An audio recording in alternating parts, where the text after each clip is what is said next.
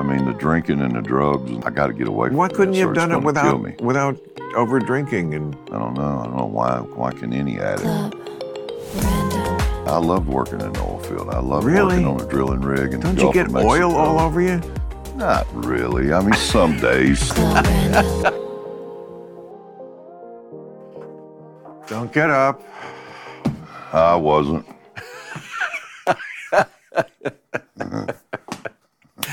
How are you, big man? Doing well. How are you? You look live and in character. Do you? Can I fix you a drink? No, thank you. You don't drink anymore at all? Nah, I try not to. That must hurt. Yeah, yeah. You know, I don't. Not anymore. Not anymore. Yeah, you know what? That's what I got from your last record, which is great. That, the one you made in the pandemic. Yeah. Such a good record, and Oh, thank you. it's it's like it's so uh, thoughtful and wistful about your past, and uh, you know, like looking back at like, yeah, I used to be in bars at, with whiskey on my lips, but now I got a good woman. Yeah. and so I don't need to do that. Yeah, I'm trying to avoid that. That whole get a good woman and then Oh. and then you're Yeah. You. Well, you know what takes- Congratulations. You've done it for years.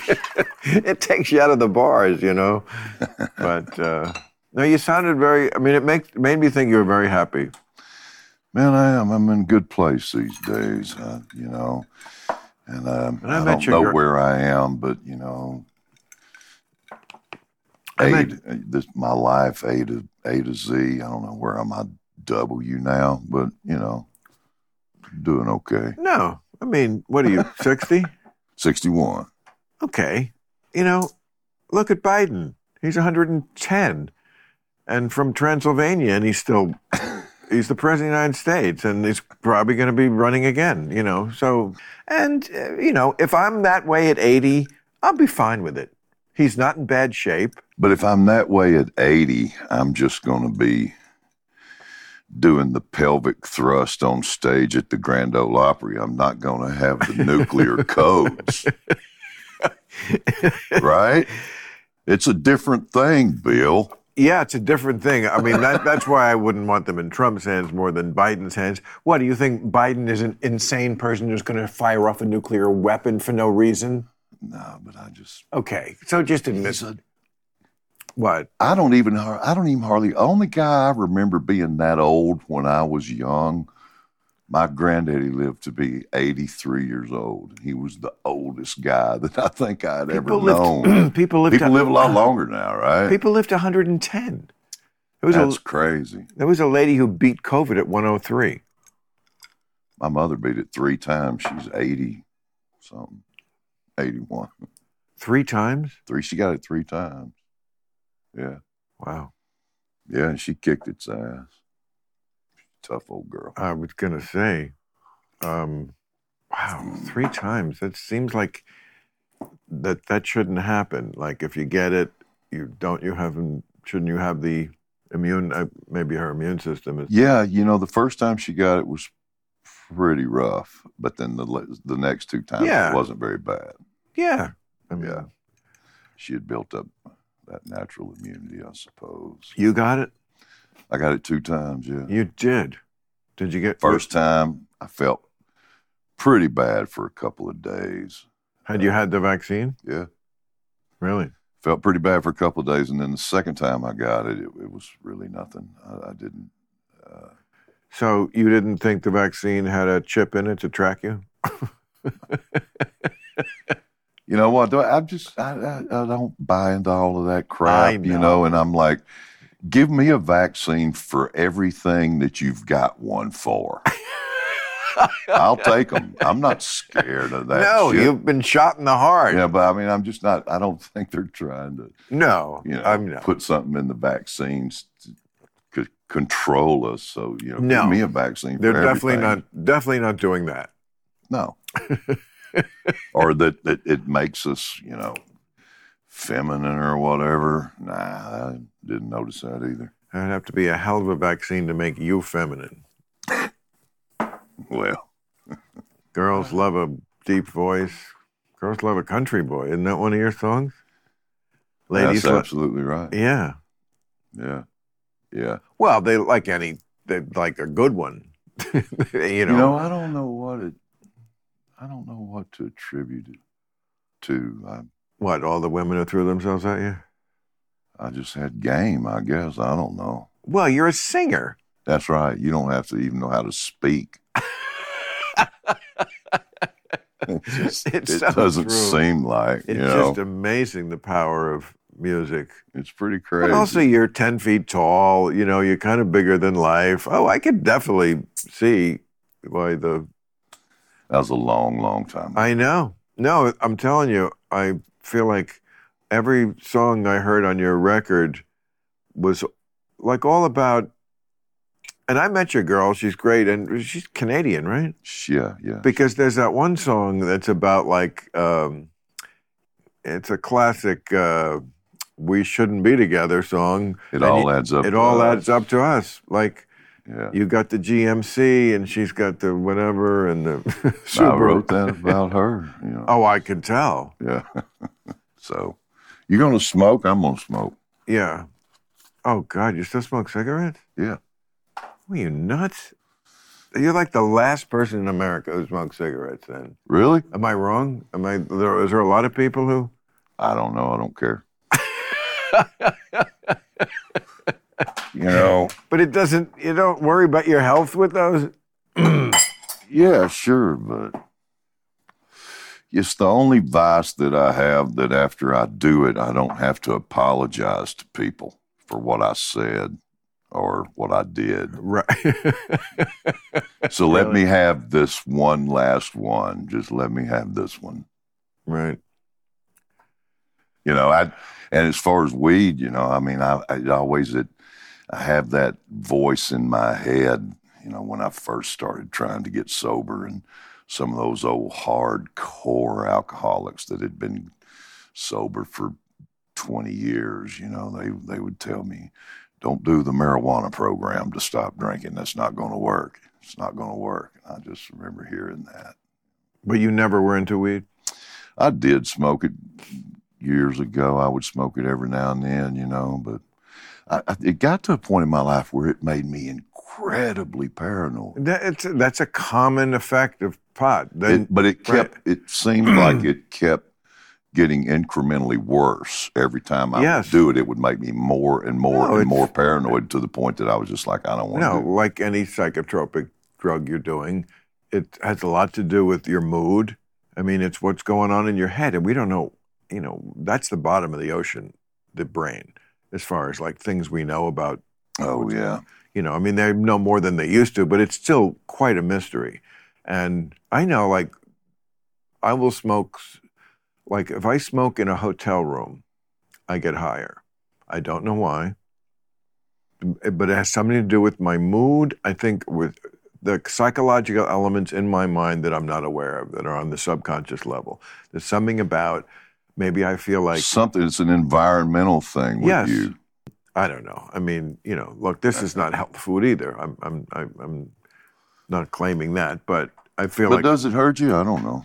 it could. Well, I mean, I They- don't. I don't think I would recommend if I was a doctor putting smoke in your lungs of any kind. Yeah. Smoke. I mean, you know, it's probably not. But you know, you got to, like you said, you got to pick your. At least with this. These if- chairs make me feel like I'm squatting to shit in the woods. Do they feel that way to you? oh well, I wanted to make you feel at home. Oh, thanks. you asshole. I love you. I you. still like you're still an asshole. And you're probably going to get worse the older you get. no, I'm. I A, will. I'm charming. I'm just. I'm charming you. Oh, It's yeah. Is that what you're doing? I recognize it.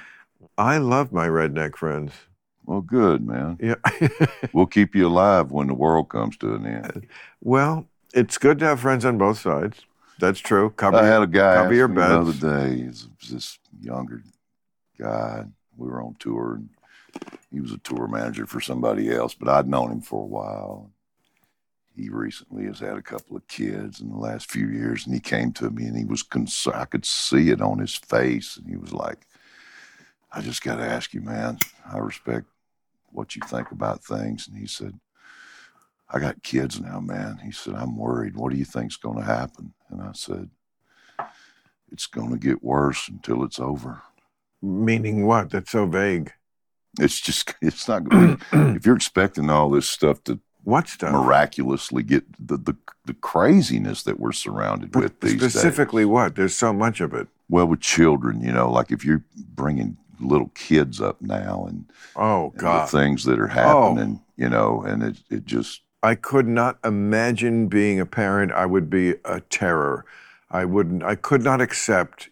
I think I know what you're talking about. I just could not accept. First of all, uh, I don't even like kids, so the fact that I'm defending them is hysterical.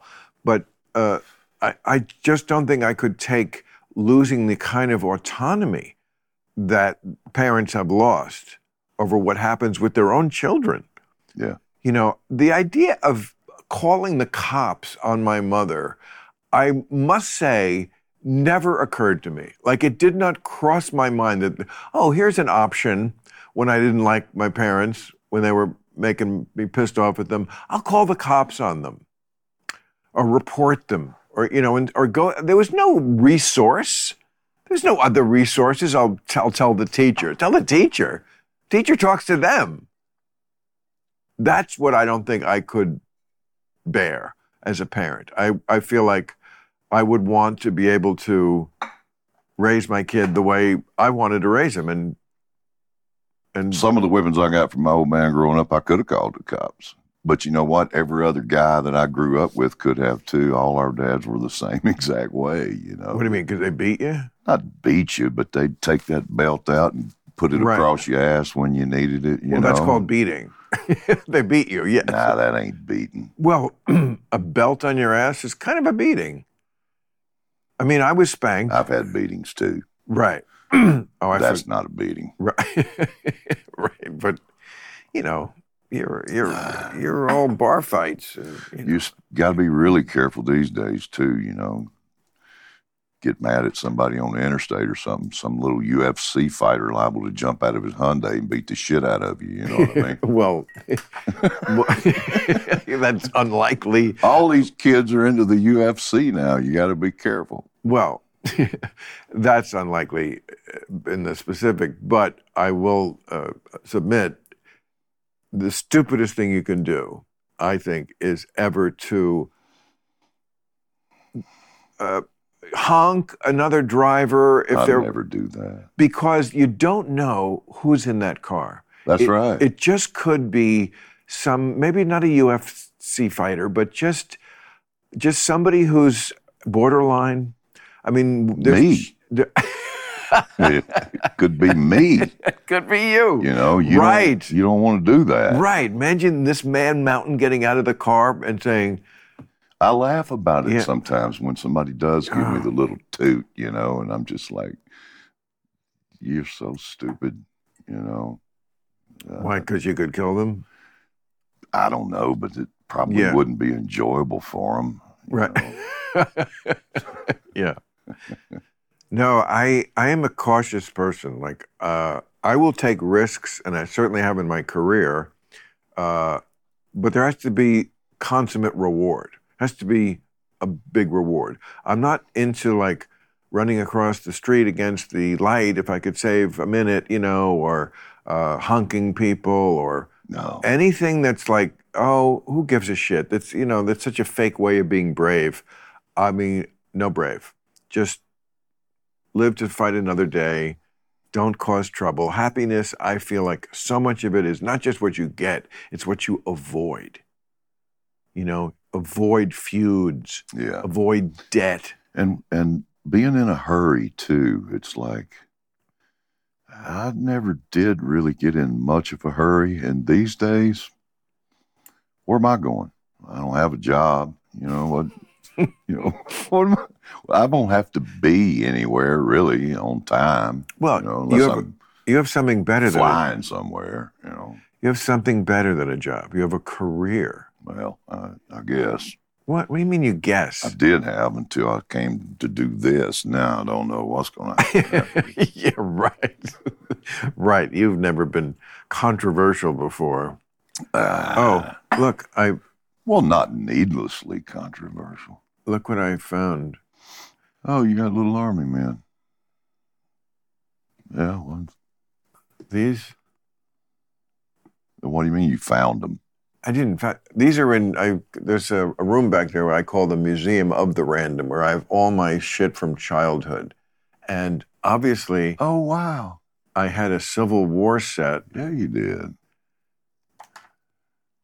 Oh, I'm I'm sure I'm not even supposed to have this, wow. but they just. Inclu- I mean, it was it was the blue and the gray. Um, I think there's a gray. I think there's Oh, a dude. yeah. There's a Confederate soldier. You can have that one. Man, you just triggered the perpetually persecuted with these. Triggered. The perpetually persecuted grievance junkies that wake up every morning looking for something to be pissed off about. You see that dirt on this guy? Yeah, that's That's that dirt is from the '60s. That's old dirt. That's old dirt. I've heard the same old as dirt, but no, that's literally yeah. Did you ever collect army men? I don't remember. Uh, What was your childhood like what was it when you- like? when you weren't getting beaten by your father. Oh my God. No, man, that happened very rarely anyway. And every time it happened, I deserved it. But my childhood was very uh, Norman Rockwellian. Me too. I swear. Me too. It was like, it, it was both sets of my grandparents. I lived in a little bitty town that did not even have a red light. and it was very rural. And both sets of my grandparents, one set of my grandparents lived about a mile and a half from me, and the other set lived about three miles from me. I mean, there, everybody was right there. I went to the same school that my grandparents went to, you know. Um, K through 12, all on the same campus. It was just a very idyllic little place to grow up, you know, I, I mean, it's funny. You grew up. Where is this? Tennessee. Louisiana. Louisiana. Oh, Louisiana. Okay. I grew up in New Jersey, which you would think would be so different. I could almost make the same exact description. I think there was, I think we had no traffic lights. There was a four corners Yeah, There we had that, and where there was like, and there is a traffic light there now. There okay, was that's probably right. There's probably light there now, where there was like four stores. Yeah. Which was the subtotal of the industry in town. right. I remember my father used to complain about the tax base. If we only would get some industry here, like industry, who's coming to River Vale, New Jersey? Like, like the Ford Motor Plant is going to open up in this bedroom community. but There- it was it was everybody there uh, either worked in the oil field or they worked in the timber industry. And my my father worked in the timber industry. Well, he he he worked for International Paper Company at a corrugating plant where they made cardboard, and there was a paper mill there, um, and they all most the a lot of the men worked there, and then.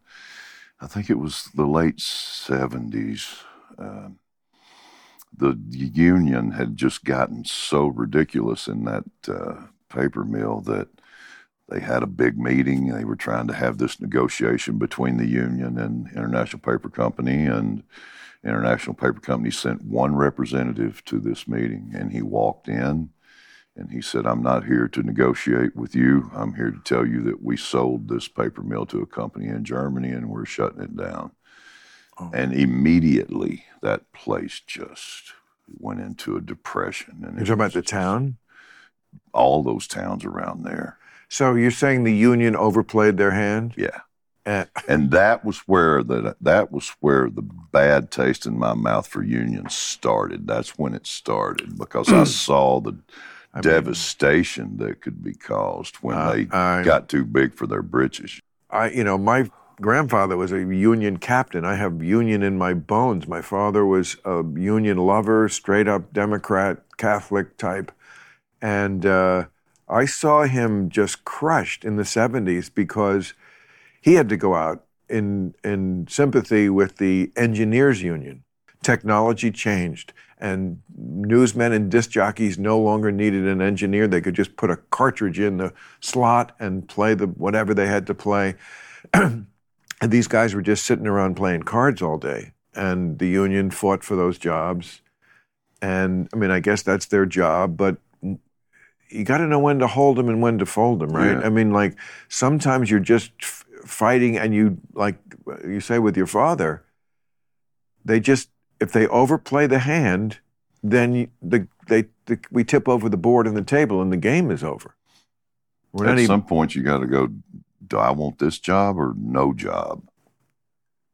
yeah. On the other hand, you do need unions to in many industries. I mean, I would think I would say some. I wouldn't say many, but I because of OSHA. I think when the government came along and right. and and stepped in and said you have to have these it, some kind of civilized, you know, uh, conditions for these people to work in, you know, and uh, Yeah, but once that came in, You need someone. No, it's like having an agent. You need someone. That's what a, union is. It's a fucking agent that that you wouldn't want to l- negotiate. You know, when you did did your series, your your agent got whatever the deal was. I'm sure it was a nice, rich deal for Monarch. Okay, you needed an agent, and that's what workers need. They need an agent. They need someone to negotiate and say, okay, this is our job to know what the number is in your head, and then we're going to give you the number, and we're going to get to the right number, and we're going to get you a, a good salary. You need that agent. That's a union. You need it. Next week's guest is Chris DiStefano, and he stayed and helped me tell you about our sponsors. Well, the holidays have come and gone, which is perfect timing for today's sponsor, OneSkin. This winter, OneSkin is your best defense against the dry, cold weather that can wreak havoc on your skin. What makes OneSkin's products are powdered by a groundbreaking peptide OS1, which I'll tell you, Bill, you have some of the nicest skin I've ever seen in my life. You have such great skin, and I know it's from OneSkin that I actually want to peel it off and eat it because I know it's keto.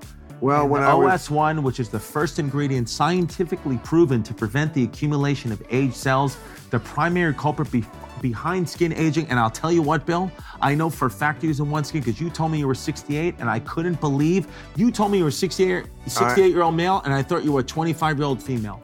And that's because of one skin. The real magic, OS1, what does it have, Bill? Tell us. It has actually been proven in the lab to actually reduce the biological age of skin by several years, meaning it not only prevents but slows down skin aging, leaving you with healthier, more hydrated, and glowing skin. One Skin is one of the first products to address the root causes of aging, not just the symptoms.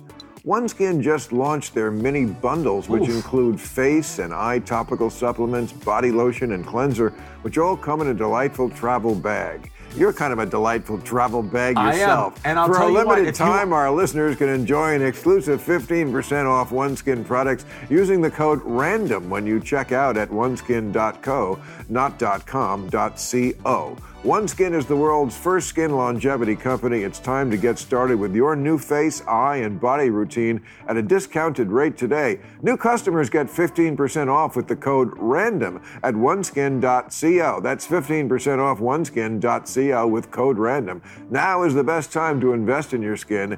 Age healthy with OneSkin. In today's hectic world, sometimes you need to bring yourself to the right level to relax and rebel against everyday chaos. I have the perfect products to help you get there Tillman's Tranquils. Tillman's Tranquils microdose THC mints and perfect dose gummies were developed to not only taste great, but are made with 100% legal cannabis that can be shipped to your door.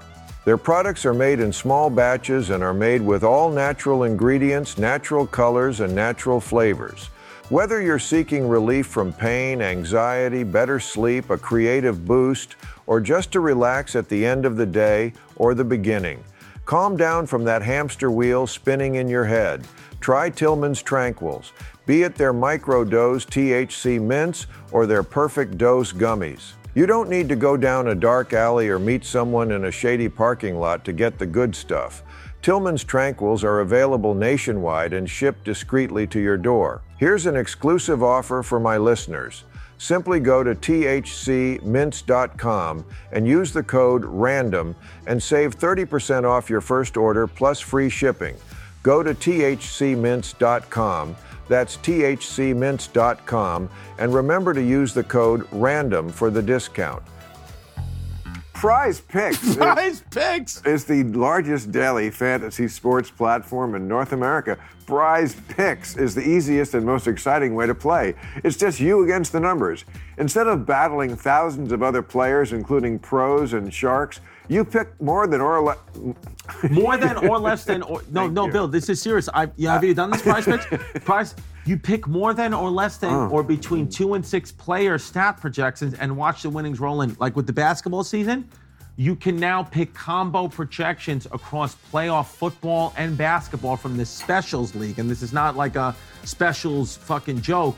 It's a league created ah. specifically. I use this for combo projections that include two or more different players from different leagues. For example, you take LeBron James plus Travis Kelce at a 10 and a half combo of threes made plus receptions. So LeBron James with threes, Travis Kelce with receptions. And what you do is whoever wins, you get a certain number. And if you want to play alongside some of Prize Picks' favorite players like rapper Meek Mill and comedian Andrew Schulz, who I don't think Andrew Schulz ever been on the pod. No. I beat Right. Andrew Schulz. You can now find community plays under the promos tab of the app to view entries from some of the biggest names in the Prize Picks community. Each week, Prize Picks, you know what they offer? A reboot policy so that your entries stay in play even if one of your players gets injured, which is huge in football. That's a big thing with football. And Prize Picks is the only, Bill, the only daily daily fantasy sports platform with an injury insurance policy. That's what makes them different. I love Prize Picks so much. I know you love Prize Picks so much. You use your winnings from Prize Picks to buy a new stripper pole for Club Random. Where is it? It's over there. New stripper pole because that, that one is loose. It's fucking loose. I tried to take a photo with it before. I fell off. It's loose. Go to prizepicks.com slash random and use code random for a first deposit match up to $100. Go to prizepicks.com slash random and use code random for a first deposit match up to $100. Daily fantasy sports made easy. You're better at this than me. The truth about America is it's, even though there is obviously pockets of cities and suburbs, every state is also country. I mean, California has 4 million Trump voters, and the entire area between San Francisco up to Oregon is very rural. Yeah. I mean, very Alabama y. Yeah. You know, I, it's been my experience over the years doing this now for 26 or 7 years. Country music fans are country music fans everywhere you go. It, it- there's not it's it's it's hard to tell the difference in you, you can't tell if you didn't know where you were when you walk out on that stage you're you, you're not going to be able to tell from the reaction of the audience because they they all act pretty much the same I, I think there's some midwestern areas that they seem to be a little more reserved for some reason you know but but by and large man you generally can't tell the difference where you are based on what I- the audience acts I like say the same thing. Yeah. It's, I, I mean, because they're coming to see you and they know who you are and they know what you're about. Yeah, same with you. You know, yeah. Right. When it when when we're doing a poll among Trace Adkins fans, probably the question, "Are you a fan of Trace Adkins?" is going to get a very high number. And yeah, that's the same thing with with me. You know, it's like you got to really fuck it up if people have paid their hard-earned money to see you Yeah. because they're already predisposed. I mean, to that's a lot of motivation. Money, get a babysitter, you know, arrange, you know. I mean, I the last thing I ever want to do in this whole world is ever disappoint an audience. They're they're yeah, they're coming You, set on having a good time. and you got to give. You it just try not to screw it up. you can't, right. And I don't, and I'm sure you don't either. no, you don't, man. I saw the last special Especially- you had. That was oh. great. Oh, thank you. I It's appreciate awesome, man. Adulting and all it. Yes, that. adulting. That's Oh, great. I'm glad man. you watched that. Yeah, I loved. It's amazing how so much has changed. My whole act has changed. I mean, life changes fast. I was reading, like most Gen Z kids think that the country was um, uh, is worse off than it was 50 years ago, and you just wish you could show them what 1973 looked like. Because I remember 1973. I guess you were just a little younger than me, but you remember you were alive. Yeah. And I mean, just what TV looked These like. kids don't remember when people used to drive down the road and just throw trash out the window. I do. I do too. Yeah. That's, trash was everywhere. That's not really an Nobody does that anymore. I know. right. Yes, I see your point. Yes, right. You know, We- it's it's We've improved on almost everything. yeah. Um, and they just seem to want to. I feel like when you're a social justice warrior, you need you need more uh, injustice than perhaps is in front of you to fix at any moment. Pa- partly because the earlier generations did a lot of the heavy lifting. But it's the work ethic. What? Don't you think it's the work ethic Well, that that, uh, is? I mean, well, yes. I mean, partly they, they leave school without knowing anything, which I feel is a problem as far as schooling goes. Um, it's just astounding to me how they will let kids out of high school and not know things like. And now we know, especially with the pandemic, the reading and math scores are like, like as far as proficiency, so for like fourth and eighth grade, they're like in the twenties and thirties. Like twenty percent, thirty percent of the kids are proficient in reading. So not only can't they think, they can't. They couldn't even start to because they can't read now. So, you know, and there's no discipline. You know, I mean, you can't have success in this life without having some kind of discipline. You know, I mean, you just said you have you have a whole new show that you've written now. That requires discipline and Oh. dedication and work. I mean, it just, you know what I mean? It just, no, no. Look, we're lucky because our work is fun. Yeah, That's a big difference. I can't compare myself to someone who's like, oh, you know, they're cutting the heads off chickens on a conveyor belt at the Tyson plant. That's I not realize fun. that all the time. I Okay. remind myself of that all the time. I won the lottery. I get to earn a living doing something that I love to do. You know, thank God, man. I love. Uh, Yeah. So blessed. we both- fortunate. I mean, I'm sure I didn't have the kind of colorful shit jobs that you've had. I know you were an oil rigger. I loved that job though. I Really? loved- I loved working in the oil field. I loved Really? working on a drilling rig. The Don't you get oil all over you? Not really. I mean, some days, some days, yeah. Some days you would oh! get you would get filthy, but other days, you know, Why? I mean, Because you the- needed to finish your twelve-hour tour dirty, or your boss wouldn't think you So did. you worked anything. 12 hours in a row? Yeah. Oh my God. Yeah, 14, 14 days on, fourteen days off, twelve hours a day. Why do they arrange it like that? Because then you go Goes home. offshore, yeah, Oh, I see. yeah. You'd stay out on the rig for two weeks. So you work for 14 days straight, 12 hours a day. So you, it's almost like doing a movie. You only have time to do the thing and then sleep. There you go. That's that's what it was. Except it's not really like doing a movie because you're fucking full of oil. But so, like, I'm fascinated by this. This was offshore Yeah. Louisiana. Yeah. I see. And what? So you what? do you- What happens? You you catch the oil in the sea and you bring it up like fish. what? Like like it's a. I've seen video of it, obviously, but like it looks like there's a big thing on the. So what are you doing? You're how are you getting the You're oil from the from Poking the a hole in the ground. Yeah. Yes, but how? But then when it comes up on the ship, you're putting it in barrels. But sometimes they will lay a pipeline. Usually they'll lay a pipeline from the platform back to the to the shore. Yeah, to those big. Oh, right, uh, of course. So you're just monitoring how it's coming up through the.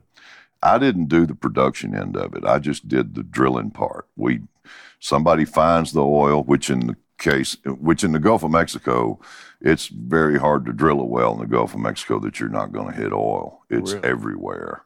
Yeah. So, you know, we would drill the wells, and then sometimes we would test the well to see if it was a good well. You know, and I don't, I don't know what the numbers were on how they uh, judge that, but you know, then we would just cap it off and then we would move on to another location and drill another well. And then somebody else would come in behind us with a workover rig, a production rig, and put the well. But but you're you're on the boat the whole time. No, I was on a, a, a jack up. What's that? It's a big, huge barge uh, Oh. that has legs on it, and you get towed to the location, Oh, I see. and then the legs go down to the ocean floor, and then you literally jack the whole barge up out of the water, and then you drill the well. So, and you do this in one day? oh no, months and months. Oh, yeah, on one place like that? yeah. Why? place. Because it's just so long to get the thing in it the takes a ground. long time, you know, to drill Oh. ten or twelve thousand feet. oh, I see. Yeah. Why? Because the drill gets like stuck on shit, and Uh, it's just some. It gets pretty hard once you get on down there, and you got to drill through these layers of rock and stuff. but it's but how can you control the drill from where up top on the ocean? Oh man, those guys are brilliant. I mean, the technology is just. They know exactly which, and they can make that bit go whichever direction they want it to go. Oh. You know, you could sit in one spot and drill drill wells out there, out there, out there. And how do you know when you hit the oil? You'll see it. It'll start coming back in the mud. You know, the Oh, the mud that you use to get the cuttings out of the hole. You'll start because you you're always testing the mud to see, Right. and then you'll see it'll start coming back, or you might take a kick and you'll know you've hit it. You know, wow. yeah. And you like this? I did, man.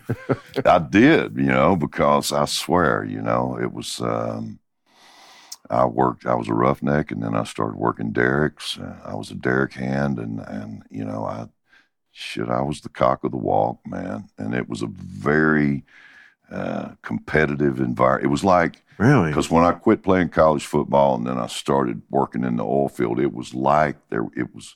It was a continuation of a team sport almost. But it's a lot of being on a guys, drill right? crew. Huh? It's a lot of guys, It was a lot of guys. There were 40, No, but- 40 or 50 men on that rig. but just men. So- uh, you know, a female engineer would come out from time to time, not very often. But for so for half your life, the 14 days you're on, you're just in an atmosphere of all men, Yeah. and you like that. Hey, you know. Don't No, you I'm not- dare. I'm not. I'm not driving in anything. oh, I'm- really? it kind of feels like you are. I'm- no, man. I'm just. it was a very uh, competitive kind of thing. And, you know, and it was like, yeah, a lot I of felt like I was the best hand on that rig. And if you of- think you're a better hand than I am, let's let's go at it. Let's see who can, you know. A lot of guys offshore doing a A lot, lot of of drilling. There's, Yeah, nothing, there's you know. gay about this. God, I never saw that. Maybe it happened. I don't know. Really? Not with me. I don't know. Right.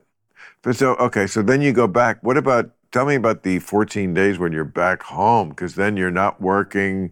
So this is when the Trace Adkins legend becomes Started getting out. Yeah. right, because you must be like just partying the whole time, right? Well, it w- no, no, but it did allow me to start uh, hook up with a band and start playing clubs on the weekends. Oh, really? you know, so it allowed me to to start doing that, and then it kind of just started to get bigger and bigger and bigger to the point that I finally took a leave of absence from my oil field job and went on the road and started playing clubs in Texas, you know, and then that six month leave of absence turned into four and a half years.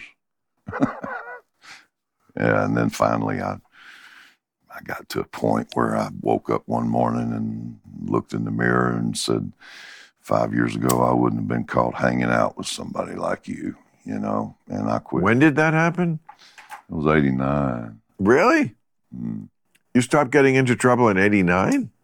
No. Stop getting into Yeah. trouble? No, I just quit playing clubs and I Oh. went back to work in the oil field. Oh, you went back? Why? Yeah, I thought I was going because I thought I was going to kill myself. I mean, the drinking and the drugs and just it was just you know I was I could see myself just shriveling up and it was like, you know, I got to get away. from Why couldn't you have done it without me. without over drinking and drugs? I don't know. I don't know why. Why can any addict not You, you think you're really an addict? You're not just a guy who was partying too hard? I, you know what, man? I, I think I must be because I've, I've so many things have happened to me in my life that that, and most of the bad stuff that's happened to me in my life, almost exclusively, I can, I can say, yeah, I was, I was drunk or I was, you know, under the But- influence but of something. I feel like a lot of that is because you s- sing about it. All countries, you're, it seems to be always on your mind, and it's and there's so many songs about drinking and over drinking and the problems of drinking, and it's like I feel like you're you're self hypnotizing yourselves into being drunks. I don't do a lot of those anymore. Though. I know, but like, is that a, a ridiculous theory? no, I just think no. I, I don't think the song came first and then you started. you know, this is not a chicken or the egg type of thing. I think. You know, I see. You're saying you're you're I writing the- about you're writing about what you've already done. or, You, know, uh, you what- may be right about that. That's been my experience. No, I understand. Well, But anyway, where was I? Oh, it doesn't matter. It was a boring story. no, I'm fascinated by the oil rig thing, and the fact that you would go back to it. Oh, I did go back to it. I stayed out there for another three years, and then, you know, and then I got that phone call, you know, from a guy that was my manager or, or that had booked me in clubs in Texas and New Mexico, and he had since moved to Nashville. He called me one day, and he he said, "You singing anymore?" And I said, "I don't even sing in the shower. I'm done." and he said. Uh, he said, Well, one of these days you're going to have to look at yourself in the mirror and ask yourself the question, I wonder what would have happened if. And I said, If really? And he said, If you would have thrown down the pom poms and gotten the game. He said, This is where you need to be. He said, Wow. You need to come to Nashville. This is where they make what you want to be, you know. So, What year was this? 92. Ninety-two.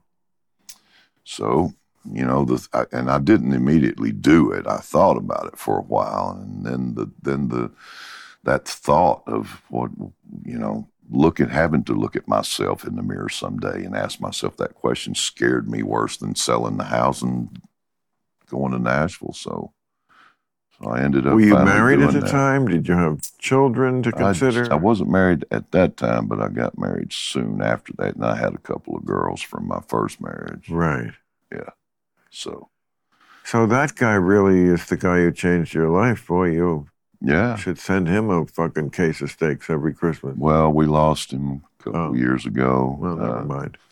yeah, I loved him. He was great. Um, and um, his son is, You know, I'm I'm helping me now. He's tour managing and stuff. Oh, wow. It's great.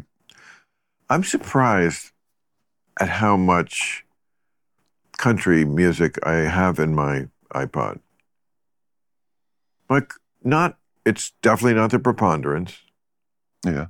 but over the years, you know, and there's probably one, you should probably tell me who I should like fucking download because I don't know a lot of them, but like, um, you know, I love you, You know what? I just, Brooks and Dunn. yeah, they're great. Um, Ronnie Dunn, one of the best country singers ever. Don't have anything by him. Don't know him. But That's Brooks like, and Dunn. oh, that's Brooks and Dunn. okay.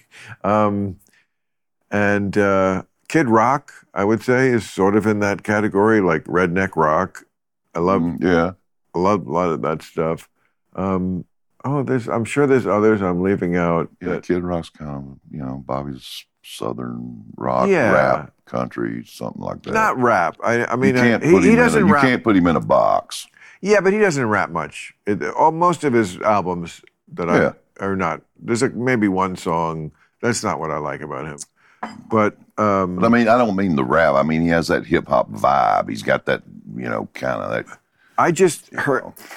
I really had not heard of this Jason Aldean guy, Oh, yeah. but I don't know his his stuff. Is he good? Yeah. Yeah, man. Jason toured with us Oh. years ago. Probably, I bet it was. Right, it was right when he first came out, probably about 15 years ago. We did a tour together, and he went out with us for a few months. and- So he's in trouble because he his. I actually love the name of this song. Try That in a Small Town, right? This is the one I'm thinking of. yeah, Yes, that's yeah. it. And I had I had no idea about it. I didn't. I hadn't heard the song. I don't keep up, man. I don't listen to the current country stuff. I haven't heard it either, but I read. I mean, the people writing about it constantly, and I believe Coleman Hughes You know who that is? Brilliant, No. right? Brilliant. I've had him on real time. He's young, I would say 30, black, and brilliant. And he basically said it was a smear job because he said, first of all, they shot it in front of this courthouse where they lynched somebody 100 years earlier. He said Jason Aldean probably didn't know that. Had no idea. Yeah, that they've used this in other movies. It's in like Hannah Montana or something.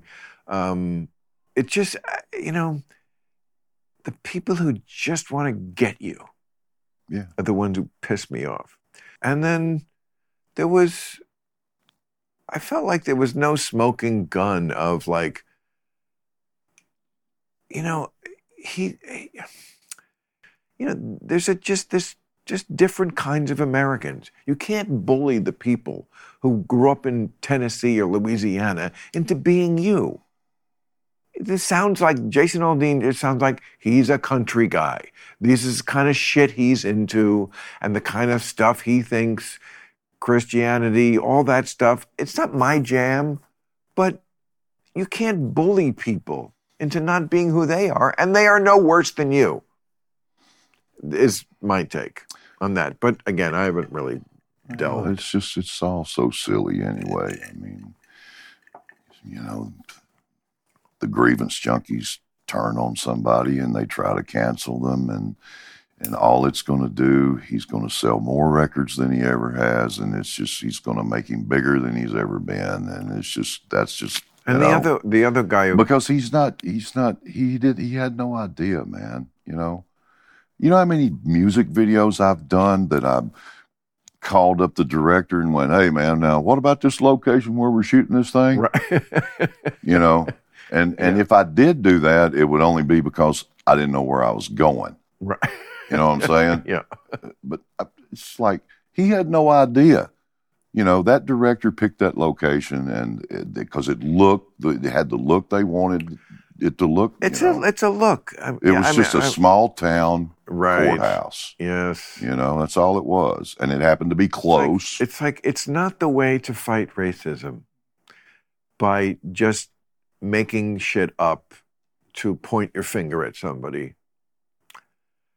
And who's the other guy who got in trouble for? But it didn't. It hurt him not at all. I fig- he's he's a giant. oh, Morgan Wallen, There you go. He sold out two nights in a row, fifty-five thousand plus tickets each night. You know, God, cancel mean- me. you know. Yeah. And I just, you know, maybe I'm naive, but I just don't think these people are racists. He's man. These, I I've been just, around both of those guys.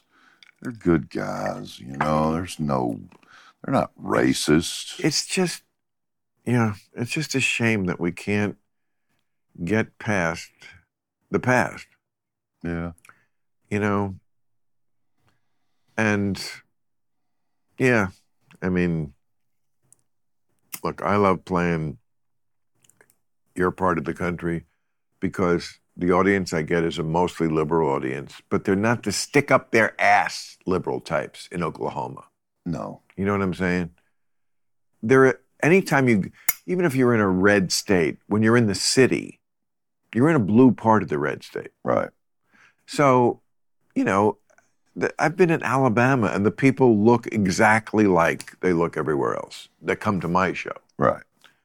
and you know, but they just don't have that sort of like nose in the air kind of how dare you like i'm waiting for you to say the wrong thing attitude they're like we're here to have fun it's a fucking comedy show Yeah. I love stand-up comics. I always have. I, I, I've been a fan. I go to Zanies fairly regularly. You know, we're little, the best little club there in Nashville. You know, really you do you go to Zanies And i played you know, Zanies a million years ago Um, and I just it. Do you know how hard it would be for me to go hear comedians or see comedians uh, if I only chose to listen to conservative comedians, Yeah, there wouldn't be very many. No. I wouldn't. I would never get to go to a show. You know, but there's more. I can appreciate the comedy. It's you know. interesting though. Yes, not a lot of what I would call conservative comedians, but there's a lot more conservative themes in comics like me, Bill Burr, I could name lot Well- Dave Chappelle, lots of people. because Because the left is crazy. because they're spotlight spotlighting the absurdity. Yes, because we are comics. Because we, that shit's funny. exactly Absurdity This is, funny. we go where the comedy is. There you go. We go Absurdity is funny. Exactly. So if you're going to be absurd, you're I'm going to make fun of you, and you're yeah. So and you deserve it. and you deserve it exactly, and it should tell them something that people are laughing that it rings true. Yeah. Because com- because laughter is involuntary, you know. That's the one really great thing about it. Yeah. You know, you can be the biggest comedy star in the world. I saw it happen back when I was in the starting out in the clubs and Rodney Dangerfield would walk in or some big star and the crowd would go wild. And he got about a minute of grace time when they would just kind of nervous laughter if he wasn't really funny. After that, you got to earn your wings every minute up there. There you, I know, They, no matter who you are, they you can't. People cannot. that's why I've said I, I got such respect for what you guys do because you're working without a net, man. You you are correct. got no net. I've got those five or six do. guys standing up there on stage with me. I got my gang. exactly, pussy. You know, yeah, I got my muscle. you know, you don't like what I'm doing, you're going to have to deal with these guys. You know, Well, you know, yeah, but like- you're up there by yourself, and you, yeah, I got, like what I uh, got just crazy respect for what you guys. one of the one of the Beatles in the great anthology said when they were asking about Elvis, and they said, I think it was Georgie said, you know, with us there was the four of us, so whatever we were going through, no matter how crazy it was, we had each other. But Elvis, you know, he only had himself. I was like, oh, that's so true. Like God, I hate that I missed Elvis. I wish I would have had a chance. Oh, he's still alive. Elvis. He's working at the 7-Eleven. You know, yeah. I mean, I you never met him? No, of you. course not. No, No, well, he died in '77. You Yeah. could have been a teenager who was. Uh, I remember one time, Penn Jillette said to me, he said, if you ever get into an argument with somebody that's from another country and they're talking about, you know, uh, you know, extolling the grand things that their country has given the world, you know, he said, you can always win that argument with one word, Elvis. Wow. You know, I mean, and I, uh, he was the first cult of personality, you know, that in, in modern history. Anyway. well, I don't know about that. Well, who else was? Charlie Chaplin. Oh was- my God, You should. that's not modern history. Of course it is. I mean, there, were- there were, but yes, Charlie Chaplin was a star of almost unbelievable magnitude by our standards. I mean, he was paid the kind of money that would sound impressive today when the movies cost like a penny and, you know, a house cost $12,000. Yes. okay, well then let me narrow. And when he I'm- went to let like me narrow it. like his the headline in the paper when he went to back to London, I think was just "He's here." You know, the, it was big. He there there were big people, but I, I look. There are people who will argue about Mr. Jillette's theory about Elvis. I'm not one of them. I've always been since about age 14 when it was 1970, and I had not paid attention to Elvis before, but I really hadn't paid attention to music until I was about 12. So I got into the Beatles, and Elvis, in my mind at that time, was always this old dude who was before my time and corny rock and rolls, Hivil Swips. And then I heard a couple of songs that he did around that time, which is the time I love Elvis, the, er, the when he got out of the movie contract from Suspicious Minds until he died. He put out some amazing shit. And he wasn't fat until the last two years Yeah, um, very mature. I mean, Burt Bacharach wrote "Any Day Now" for him, and uh, I mean, some some great stuff. But yeah, Well, there was it, it, El- there was no roadmap for Elvis. I mean, there's no musician that had ever experienced. No, He was the first, you know, that that just that phenomenon that was. Yes, I'm, You know? I'm- I think Bing Crosby was certainly a matinee idol star. But no, you're right. Bing Crosby was huge, probably in the 30s. He was not Elvis. Sinatra in the fifth, in the oh wait, Sinatra was like the Bing Crosby was the 20s. Sinatra in the uh, late 30s, early 40s was Elvis Elvis esque. Yes, it was a, it was a phenomenon. It was a happening when he went someplace. They, you know, just this intense excitement that you felt around where he was and what he was doing. And of course, the women must have been insane. But okay, well, But Elvis certainly. I'll let you have all those also rans. I'm gonna stick with Elvis. No, I love Elvis too. You can't get me on Elvis. I, I Okay. I, I see. Well, stop arguing with me then. Well, I'm just giving you the reality. I mean, he wasn't. And then the Beatles, I th- really outdid Elvis. There was much more of a worldwide phenomenon with the Beatles. Beatlemania was worldwide. But they were huge Elvis fans. Yes, they were. Yeah. Absolutely. Although he also disappointed them. I mean, Paul McCartney and I think Lennon said, we loved him from 56 to 58. And then when he got out of the army in 1960, there was something that was missing. And they're not wrong. I mean, that whole 60s was a lost decade. It was a lot of, um, it was what he called the travelogues. It was like he did 29 movies. I mean, about 25 of them were fun in Acapulco and girls, girls, girls. And I know. just these silly things. There was the same script in a different location and forgettable songs. But when he came out of that, I mean, he did have a great final act, I think, musically. If you listen to that stuff from the early 70s. Um, but, you know, I remember when I was a kid, my aunt, my my dad's younger sister, they didn't have a television, and the only time that she would come to our house and spend the night would be on a night when an Elvis movie was coming on.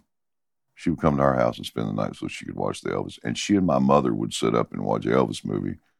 You know, I just remember that when I was a kid. It doesn't. I just I just realized that that's so strange. I, I, I thought the movie, and did you see the movie? I saw some of it. I don't know. There was something about it that made it just. I just. It was almost unbearable. It was so. Well, I thought the performance was great. Yeah, the guy did a good job. I didn't think the movie was great. I didn't either. And I mean, I don't think they, I mean, I understand they tried to capture, You know the thing where I- he was, where he called out the colonel from the stage in Vegas. Yes. He would never have done that. so much of it was bullshit. As someone who knows the biography, that's what bothered me, one. Two, I don't think Tom Hanks, as great as an actor as he is, uh, was right for the part of Colonel Tom Parker. didn't seem like He's too good. He's too nice. He's fucking Tom Hanks. I needed some scumbag. Because that is the tragedy of Elvis. What did Elvis die of? Bad management. Damn right. Bad management. He died of bad management. Everything that he did and everything that he Oh. was, think of what he could have been. Could have been. The colonel wouldn't let him go overseas where he was adored, and yet he never played Paris. He never played London. He wouldn't. He, Yes, because the colonel was Colonel a, couldn't go. couldn't go. And the movie contract and the fact that Elvis was this pathetic hillbilly who could not stop himself, apparently, from letting this father figure. Again, I thought that was rather clumsily portrayed in the movie, but, you know, maybe it did well and I'm being picky, but, um, you know, that's the tragedy of Elvis, that he could not get away from that shadow. And, I mean, he, he didn't do the uh, Star is Born. He was Mhm. offered The Star is Born with Barbra Streisand, and I think the story was he would not accept second billing. Mm. And you don't want to get into that fight with Barbra Streisand. No. and you shouldn't. So She- the colonel, she, I didn't know she was a much bigger star at the time. What? So the colonel wouldn't let him do it because he wasn't getting top billing. Is that what? Is that what happened? I don't Right. know. But probably the colonel just didn't want him ever to. Um, it's very Howard Hughesian. You know, the way Howard Hughes had these Mormons around him who kept him insulated. And Howard Hughes had an inclination to go back into the real world. He didn't want to be this recluse, but they would scare him back every time. Germs, germs, Howard. There's germs out there. And he'd crawl back into his cell that he'd made for himself, pissing into bottles because he was afraid of germs. He'd be perfect for COVID. he would have been. He'd be a uh, regular Dr. Fauci. But okay, so, but Elvis was kind of like wanting to expand, and the Colonel scared him every time into going back to his ruts. I mean, he worked him like a mule. Yeah. People don't realize the day he died, he was scheduled to go to Portland, Maine. I've been to Portland, Maine. I have to. Okay. we said poor Portland. We'd say it with such resignation. I Port- went there in the winter. Portland was. Oh wow, you do love show. I did a winter tour one time. Wow. and you know, I, I, you know what I was told when I was convinced to go do it was, man, you're going to love it, man. You go up north, you know, way up north, and you do this winter tour, and these people all have cabin fever, and they come out to the shows and lose their minds, you know, and um, And well, that didn't help. Oh. I was miserable. Okay. Couldn't get off the bus. Well, You know, I mean, you, it was hard to get from one show to the next, and then when you got there, you didn't want to. Uh, it was all I could do to get off the bus and get to the door to get in the venue. You know, because I just it was brutal. yeah. It was, it was- Oh, I- oh my I- God! And I'd go on stage and I'd just like, what's wrong with you people? Right. Why do you live here? Right. You know. I I've been to.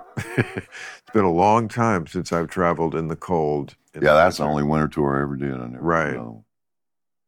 No, I, I don't understand why how people. I mean, obviously, people have economic limitations and family limitations, and they and also people just like living where they near where they grew up. Most people don't leave.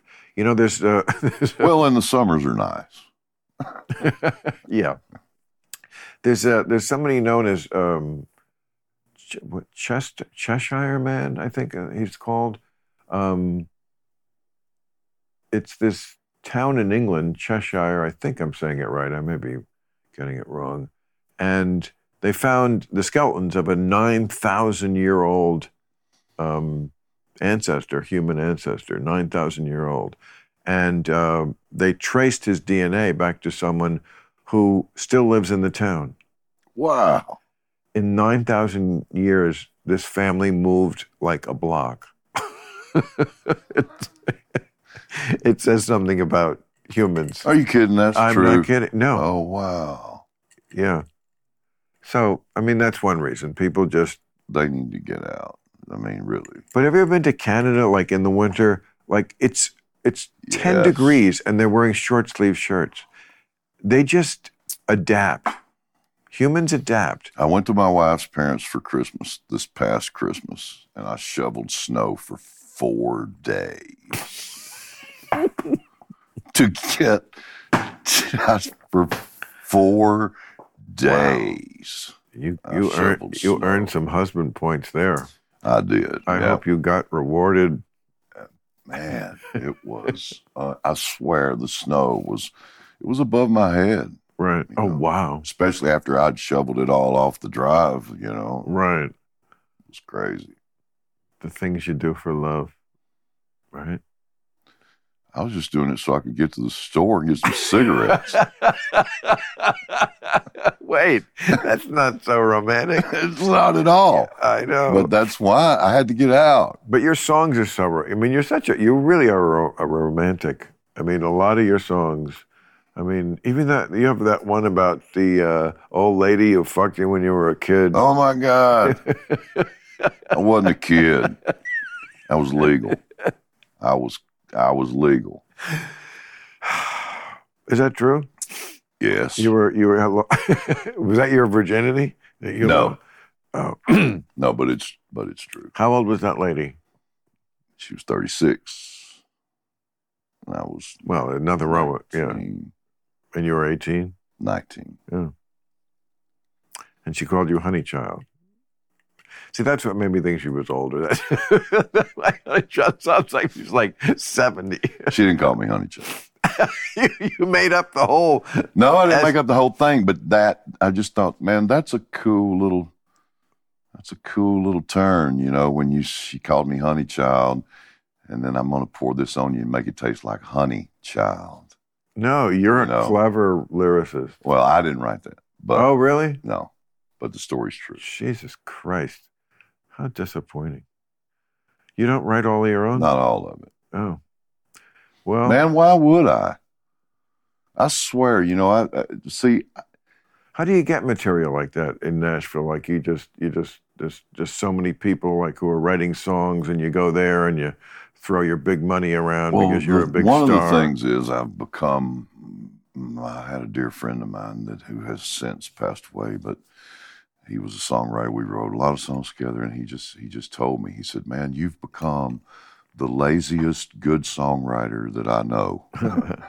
and the reason he said that was because like if if a hook comes if I if a hook comes to me or a melody comes to me and I think on it for a while and then uh, I, and then I think okay who which songwriter in my Rolodex is that idea in his wheelhouse and then that's who I'll call and I'll pick up the phone and I'll go hey Monty or hey Casey or Rivers or you know um, So, and then that's your writing partner on the song. yeah So and then I'll- you write it together. here's my idea Oh, so you like to write it with somebody? Yeah. I love to write too with piano players. I don't play piano, you know. I'm- Right. Yeah, and I and I would rather write with a And piano you- player. Do you write the lyrics and the music at the same time? Usually, no. Usually, I'll have a basic idea of, of of what the chord progression and the melody may be. But then there are other guys too that I work with that I'm like, I I, I don't like this melody. I know there's a better one out there, and so so I'll get with a with somebody that that's really good at melodies, and we'll come up with something better, you know. Hmm. And some of these songs I hear today, it's like, you know, why didn't you guys take a couple more days? You know, you got it to that point, and then you just said, This is, you turned it in, and you said, This is good enough. And if you would just let it rest and let your ears rest for a couple of days and then go back and listen to it again, Right. you know, you could have made it better. Wow. I hate it when I hear hooks in songs, and then the the song just wasn't. what They didn't write it. You know, they just didn't write it. They they Hmm. they got it close enough, and then they quit. You know, and Lynn said that's good enough. You know, I hate that man. You wasted a good hook because you got lazy and you didn't finish the song. But I can't say anything because I'm the laziest songwriter in the world. I mean, Really, it doesn't sound like it. You know, I think when I think about country music now, what's different about it, what I, I mean, I don't like any song unless I like the song. The lyrics can be the greatest thing in the world. It doesn't matter if the song isn't good. And it doesn't work on the reverse.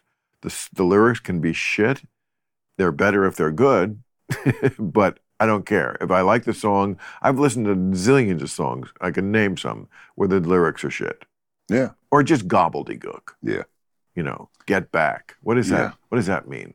I don't there's ever no- want to write anything that I don't think at least said it said something at least mildly profound, at least to me. Or what you I know would what I'm get, saying? What I And would, that's not a very high bar. no. You know what I mean? But No, it's it got to is, say but- something at least mildly profound to me, or what I or was it's got to be very clever. clever. This is what I was getting at Yeah. with country music that I feel is a little different.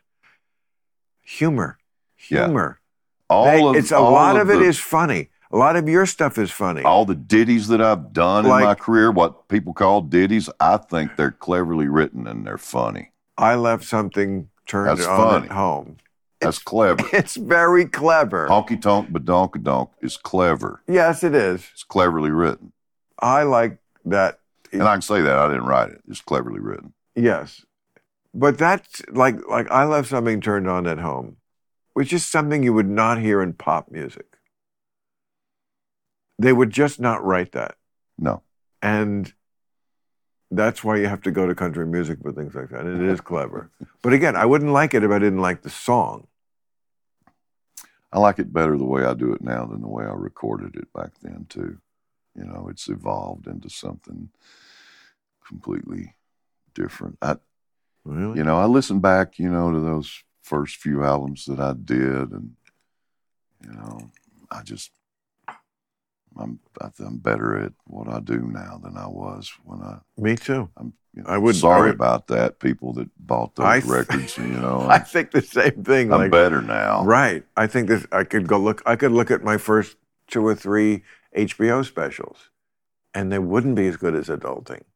I w and I would know that. I, this is why I would never look at them. But yeah, Yeah. you can't be. You know, I was 29 or whatever. You can't be more than you are. It, I appreciate people who appreciated me at the time, and you know, there are some people who think we're worse. Oh well, who like you know. Yeah. Who like that's just taste. yeah. You know, I, I don't think they're right. Yeah, but- man. You know, music appreciation is an opinion, and everybody's just different. You know, and that's cool. You know, I'm But- glad that there are a few people out there that like what I do. You know, Yeah, it's a good But- thing. It's a great thing to think, and you can you have every right to think that your last one was your best one. You don't want to be. You don't want to be in that place. I mean, athletes are always in this place where they think, "Oh Christ, I'm I'm 35 and I peaked five years ago." That's rough. yeah. You know. I there, uh, there's also the the.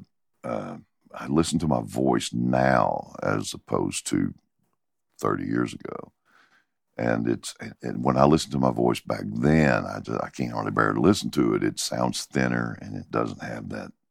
I don't know.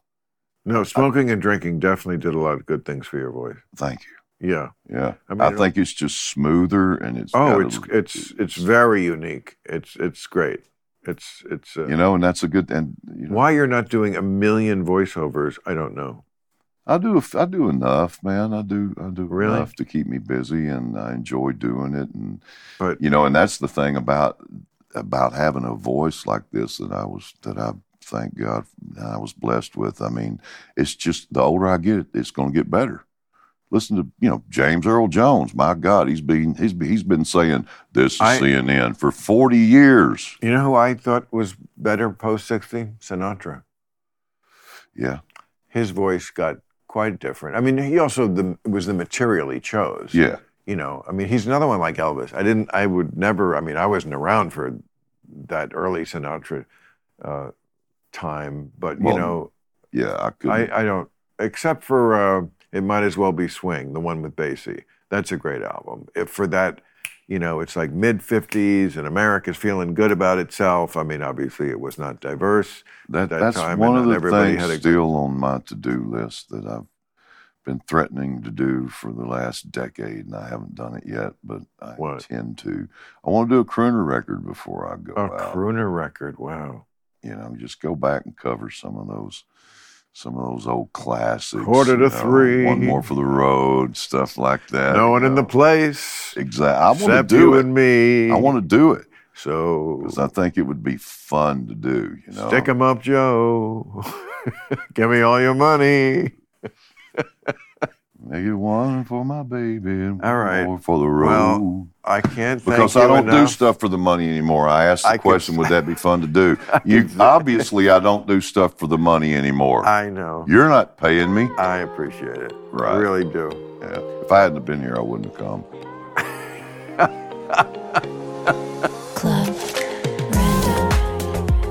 I wanted to come by here and just sit around and shoot the shit with an old friend. I know you did, and I'm so glad you did. Club Random.